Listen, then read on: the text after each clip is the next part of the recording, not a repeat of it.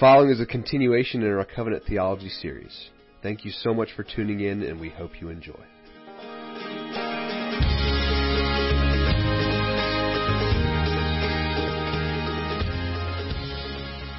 All right. Well, let's go ahead and get started. So let's pray. Heavenly Father, we thank you for your word, and we thank you for giving us your word, all of it. Uh, we thank you for the hard parts. We thank you for the encouraging parts, and we just ask that your law would speak into our hearts, Lord. Help us to be transformed by what you have given to us. Pray all this in Christ's name. Amen. So there was a seminary professor a while ago, many, many years ago, in 1976, that describes the law this way, and I think this is actually super helpful for us. The law is the light that reveals how dirty the room is, but it is not the broom that sweeps it clean. Let me say that one more time. The law is the light that reveals how dirty the room is, but it is not the broom that sweeps it clean. The reason I start with that is because we're talking about God's covenant with Moses tonight. The giving of the law, the promise of the law. And the law was given to Moses at Mount Sinai. And the purpose of the law was never to save people, but rather to show people their need of a Savior. It was supposed to give light to sin. Just as turning on a light is going to show you how dirty and unclean your room is, that's exactly what the law serves to do. It never saves, but it gives us a means to see how we are to live in light of all the promises that God has already made up to this point. So God gives us this law to show us how we are to live as God's people. He promised in our last covenant that He was going to make a nation of Abraham, and this law shows us how that nation is to live. So if you're taking notes tonight, here's our main point. God's covenant with Moses gives us a blueprint for how we are to live in relationship with Him. God's covenant with Moses gives us a blueprint for how we are to live in relationship with Him. So we're going to spend the bulk of our time in the first six verses of chapter 19 of the book of Exodus. So if you will go ahead and turn your attention there, I'm going to read the first two verses to start us off here. Here's God's word to us. On the third new moon, after the people of Israel had gone out from the land of Egypt, on that day they came into the wilderness of Sinai. They set out from Rephidim and came to the wilderness of Sinai, and they encamped in the wilderness. There Israel encamped before the mountain. This is actually a little bit fascinating here. So we're told that they arrive at the foot of Sinai at the third moon since they had left Egypt, and it's actually pretty important. This is about 50 days after Passover. It's about the same timing of the Pentecost after Passover. So if you look at the New Testament and the Old Testament, the giving of the law is about the same time period as the Pentecost was after the Passover in the New Testament, about 50 days after Passover. And here they arrive at the foot of Mount Sinai, where they're going to spend the next 11 months at the foot of this mountain. And remember, we're in the context of them wandering in the wilderness for 40 years. It's a long time period. But the interesting part is these 11 months that they spend here at the foot of Mount Sinai, we're going to get the books of Leviticus, Numbers 1 through 10. We're going to get much of the book of Exodus. This is pretty important. The fact that they're here for these 11 months, God is seeking to tell them something, to teach them something.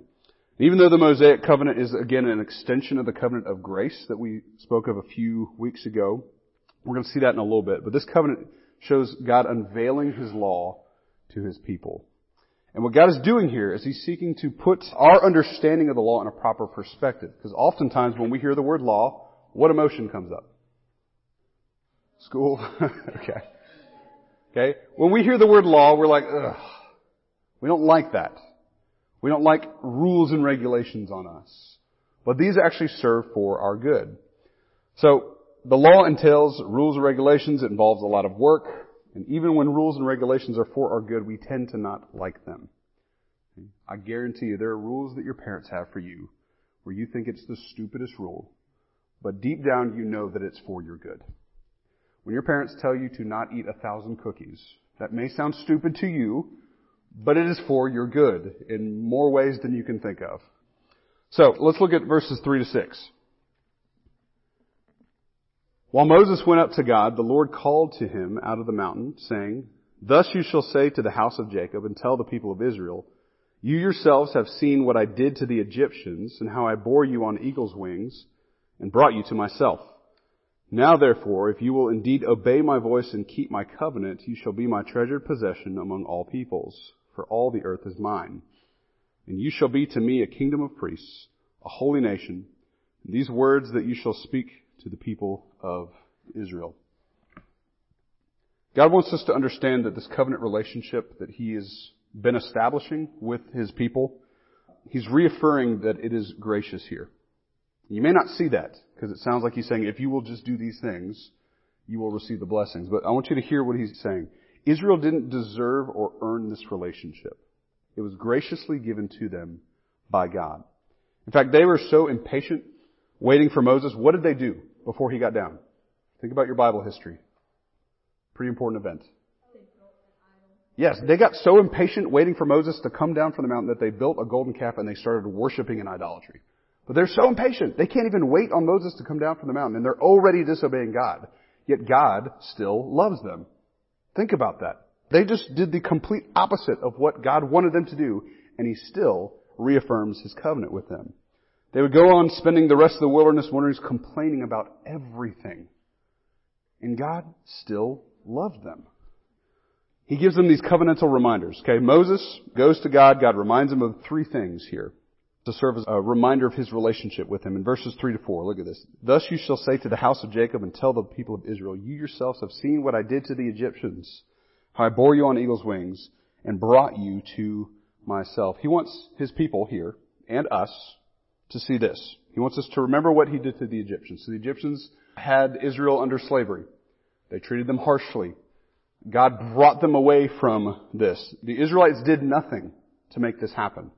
It was God's work. He's the one that hardened Pharaoh's heart. He's the one that brought the plagues. He is the one that split the Red Sea and brought them out of Egypt. God had made a covenant with Israel, not with Egypt.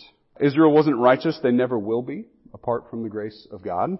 But he's telling them how he dealt with Egypt to say, please remember what I've done for you because it was out of my love that I brought you out of this slavery, out of this awful life. Remember that. Oftentimes, we have to think back on the really hard times for us to appreciate the good times. Israel wasn't freed from Egypt by some sort of rebellion or writing a complaint to the authorities or a war. It was by the gracious hand of God. Even at the Red Sea, if you remember, God tells them to stand still and watch. He wants to show His power. When they were hungry, He provides food. When they're thirsty, He provides water the Lord graciously provided for them. And he says here in verses 3 and 4, I bore you on eagle's wings. Now this is actually a very curious illustration here because what happens with baby eagles, and this is news to me, is when a baby eagle gets to the point where they should be at the point where they can fly, a mother eagle will push said eagle out of the nest and they'll start falling to the ground. And the point is for them to learn how to fly. And if the baby eagle gets too close to the ground, the mother eagle will swoop in and catch the baby eagle and bring it back to safety. That's kind of what is happening here. God has bore them like on eagle's wings. He is protecting them, watching over them, caring for them, putting obstacles in their way, things that are difficult, in order to show them that they need to truly trust and rest in Him. And the last thing He reminds them of is that He has drawn them to Himself. I've often used this illustration because I love it. In the New Testament, it talks about how no one comes to me unless the Father draws him first. And that language that is being used there is the picture of water being drawn up from a well. Water does not draw itself up from a well. Someone has to draw it. And here, God is drawing a people to himself. And we're given the law, and we're given a lot of it. Okay, and I just want to preface that there are different parts of the law. So there's the ceremonial law, which deals with the priests and and all the things that have to be done for cleansing and all that. And then there is the civil law, which deals with interactions between Israelites, and then we have the moral law. We only continue with the moral law because the rest of that was fulfilled in Jesus. So when we look at the law, we're talking about the moral law, the Ten Commandments, the things that God wants us to do, how to live. And we're given quite a bit of it. And one might think that because we have so much of it, that that's how we are to get in right relationship with God. But that's not the point. One professor, Dr. Ligon Duncan, puts it this way. It says, it's as if God is saying, tell the people, remember that I saved you by grace, so that you won't forget that when I announced to them my household law, This law is not the means of their salvation. It is the goal of my redemption for them. It's not the cause of their deliverance. It's the goal of their deliverance. So the law is meant to give light to our sin. It's to show us how much of a sinner we are and how much we need Jesus. When God says don't kill, it's because we are murderers. And we need to see that. When He says don't steal, it's because we are thieves as sinners. And He wants us to see that and see we have such a great need. We are adulterers. We're blasphemers. We want to do everything for ourselves. And the law shows us that so that God can draw us to Himself. So what does this covenant mean for us? I want to read verses 5 and 6 again. Now therefore, if you will indeed obey my voice and keep my commandment, you shall be my treasured possession among all peoples, for all the earth is mine. And you shall be to me a kingdom of priests and a holy nation. These are the words that you shall speak to the people of Israel. The Israelites weren't given two options here. God wasn't saying, you know, you can have law or you can have grace. They both go hand in hand. God's law to us is a grace. Him telling us to not murder each other is a grace to us. Because unless God told us to not do that, what would we do? We would murder each other. Our natural inclination is to do everything against what God desires for us. There's a common misconception that we need to separate the Old and New Testaments because that was just the law back then and now we have grace. It was all an extension of God's grace from the get-go. Okay, and as we have read in verses 5 and 6, it kind of sounds like there's some sort of separation, but there really isn't. Having just seen the grace that God has shown Israel in verses 1 to 4, Moses wouldn't come down from the mountain and tell them something different. This is again a giving of His grace. And every relationship has responsibilities, okay? Every covenant has responsibilities, but as we have seen throughout all of these covenants, who bears the brunt of those responsibilities? God does. God is the one who bears the weight of these covenants, not us, because if it was on us, what would happen? We would break the covenant immediately, right? So think about this. What are some, uh, what are some responsibilities in a marriage relationship? When you're getting married, you have certain responsibilities. What are the types of things that they promise to the other person? No. Yes. Okay. Through sickness and health, through the ups and downs, whatever the language is, right? Elliot. Yeah. Yeah. Till death do us part. That is a big commitment, right?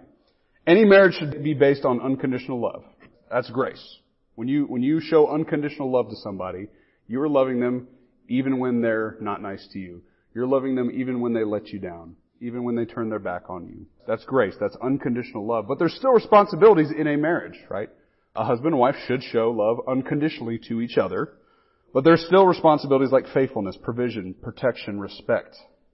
That's the law piece right there. And that's the picture that we have with God's law. He gives us grace. We've already seen that from Genesis 3:15. He promised that he was going to send someone to be that grace giver. But he still gives us the law to show us how to live in light of that grace. And that's the whole point of this covenant. Dr. Ligon Duncan continues in saying that we are to be his treasured possessions. We are to be a kingdom of priests. We are to be a holy nation. These are our responsibilities, but they're also blessings to us.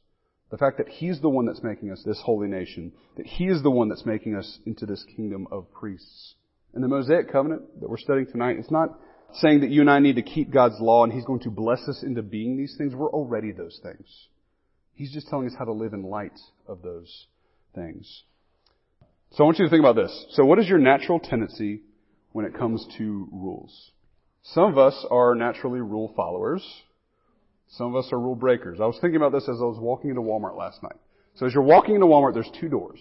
One of them says a do not enter on it, and the other says welcome to Walmart on it. Some of us, when we see that red sign, we immediately turn and we go through the, the one that says welcome. And some of us, knowing that there's still a sensor on the door, we don't care whether it says do not enter. We still go in the exit door. Okay? A lot of us are rule followers and a lot of us are naturally rule breakers. Sometimes we like to figure out how far we can go with the rules. Here's a couple examples. Some people will go into a parking lot and they're clearly not like fully in the space. They may not be over the line, but they're at the point where the person next to them, if they open the door, they're probably going to hit the door, right? But because you're technically in the space, you're like, ah, whatever, I don't care. Some of us will keep backing out of that space until we park that car perfectly, because that's just how our brains work. Some people will listen to the pastor on retreats when he says lights out is at such and such a time. While others will say, well, technically the lights are out, so we can still talk and still be disruptive. Some might look at a packing list, and this is a true story. Some might look at a packing list and see a list of things to bring and not to bring.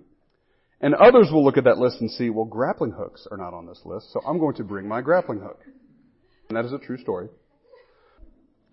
Everyone has tendencies to want to bend the rules and break the rules. That's just how we're wired. As sinners, you and I look at God's law and we see it as a hindrance. But God actually wants us to look at it as a picture of His grace. He's showing us what it means to live in covenantal relationship with Him. And ultimately we see this in who? Jesus. He's the one that comes and fulfills the law perfectly, where we could never do it. The law was meant to help us. And we're going to close with Galatians 2.16. I'm going to ask Lily to come up and read that for us. Go ahead and turn there. Galatians 2:16 to 21. Yet we know that a person is not justified by works of the law, but through faith in Jesus Christ. So we also have believed in Christ Jesus in order to be justified by faith in Christ, not by works of the law, because by works of the law no one will ever be justified. But if, in our endeavor to be justified in Christ, we too were found to be sinners, is Christ then a servant of sin? Certainly not. For if I rebuild what I tore down, I prove myself to be a transgressor.